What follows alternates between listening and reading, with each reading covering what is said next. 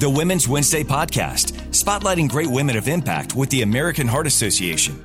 Welcome back to our Wednesday Women's Podcast. I am Randy West. Thank you so much for joining us today, putting the spotlight on wonderful women throughout our community. And I am thrilled and honored to have with me today Thais Sullivan. Welcome.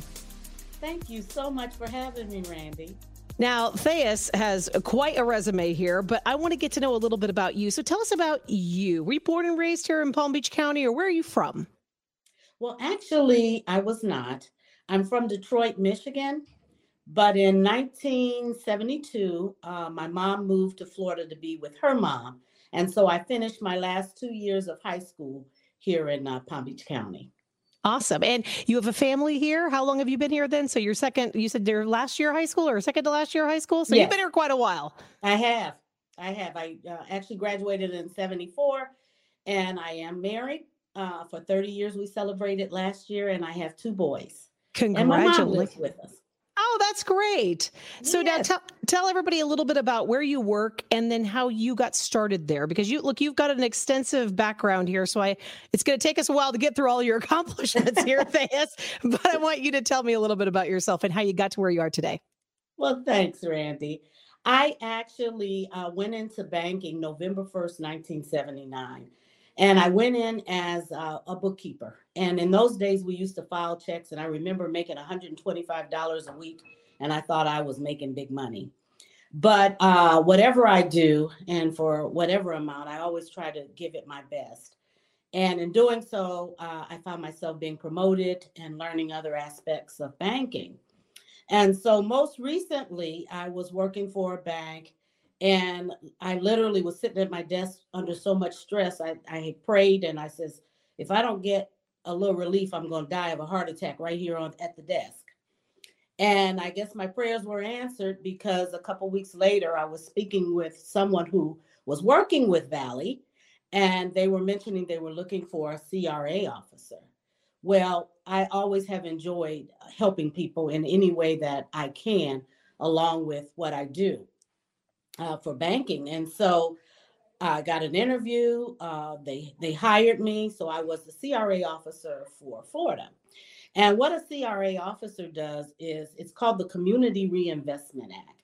And for those that don't know, all banks have to participate in this. This is regulated by the government. Valley happens to be regulated by the OCC. And there are certain things that we're required to do for the communities in which we operate our branches. And that is to provide products and services for low to moderate income individuals. And so I would go out looking for opportunities to tell people about how they could uh, achieve the American dream of home ownership for first time home buyers. I would talk to small business people. Uh, as my boss says now, I'll talk to anybody that'll listen. And so, in doing so, uh, I had another opportunity that came my way, and that was in 2021. We're in a pandemic. We are participating in the Paycheck Protection Program. We soon realize, or management of Valley realizes, that minority and women owned businesses are suffering. They're unable to achieve the Paycheck Protection Program for one reason or another, and a lot of it is their structure. They weren't showing that they were paying themselves so that made them ineligible for PPP. Uh, the president of the bank called me one day as I was working from home and says, just listen. He says, I know you're going to be retiring, but just listen. So I listened and then I asked him, well, who told you I was retiring? yeah, who's spreading I, these rumors? yeah. I said, I did tell you I was old, but I didn't tell you I was retiring yet. So he gave me an opportunity to start a department called Community Lending. And I now have employees in New York, New Jersey, Florida, and Alabama.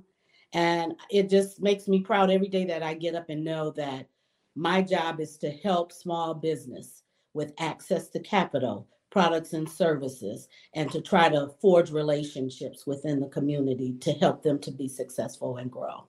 Wow, that is really inspiring work. And by the way, just being in the financial division and ecosystem has got to be a lot of stress coming from someone who has a difficult time balancing her checkbook. Um, talk a little bit about how you how you manage that. Well, you know, it's it's amazing, Randy. the saying, find something you love to do and a way to get paid, and you'll never work a day in your life. And I have to say, in 2015, when I started with Valley, I stopped working. Uh, this is more of a passion for me, and I just I thrive off of what I do. So it's not as stressful as the stress I had at my previous employer. Well, I just want to teeter off of that because stress obviously is a big factor when it comes to your heart. And I want to know how you got involved with the American Heart Association. Well, let's say I'm not as active as I, I, I should be, but uh, I saw that they had the Better You Challenge, and Valley has always been a supporter of the American Heart Association. And so I've attended their functions and I would hear the literature. And finally, uh, I go to the doctors, I have a test, and he tells me my cholesterol is high and I have to do something. And so I started to read upon, uh, you know, the different things to try to bring the cholesterol down. What can I do? And I found that all the research I was doing, the American Heart had already done it and all I needed to do is reach out to them and they would help me through this. So I did apply for the Better You Challenge and I wonderful experience. And with anyone, I would suggest that you give it a try. If you want to have better health, that was certainly a program that was worth the time and the effort. But I started it in 2019, and unfortunately, we had the pandemic in 2020 and so we really didn't get a chance to finish it the way that it was supposed to be finished, but learned so much, some things to eat, some alternatives instead of this, maybe that. Exercising, I didn't realize I was so competitive. I was ashamed of myself at one point, Randy. I they gave us a Fitbit to give us uh, uh, so we could keep track of our steps, and I found myself getting in bed and then looking to see where everyone was and was like, oh no, they're ahead of me. I might need to go walk around the block.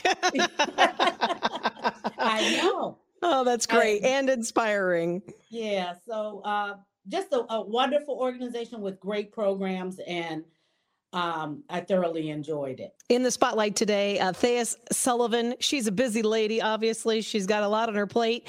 Uh, why did you choose to become a Woman of Impact nominee this year?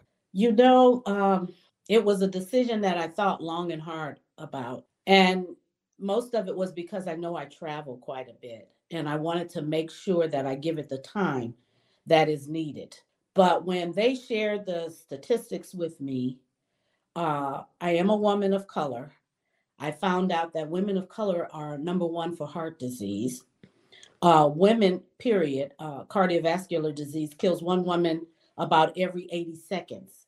I didn't want to be another statistic. And so I felt like I need to do my best to tell the story and to grab my other uh, women friends and for us to tackle this together so that they too would not be a statistic. What's one thing that you want every woman that's listening, or or man for that matter, it's listening to this podcast, know about their heart health? What you've learned maybe along the way, uh, maybe as part of your role of the Woman of Impact nominee this year. What's what's a piece of advice that you would give them? Well, I never really had problems with my health in uh, younger years, but I think at this point in my life, I, I am a woman that's soon to be sixty-seven and I would say not to put off. Make sure that you're having those regular appointments. You cannot do something about anything that you don't know. But if you're having those regular checkups, you're getting the regular blood tests, then you know what you need to work on and you can work on it. Because cholesterol, which is my problem, and it's related to heart disease, uh, it doesn't knock at the door and let you know it's there when you know anything, you could have a stroke. It's a great piece of advice. You know, I always say it's uh, people feel so overwhelmed to do something about their health. And I always say, we're not tackling the whole staircase here. We're only taking one step at a time. And I think that's a really important and a very powerful message that you get you, you just gave because I think that's so true for so many listening. Thank you, Randy.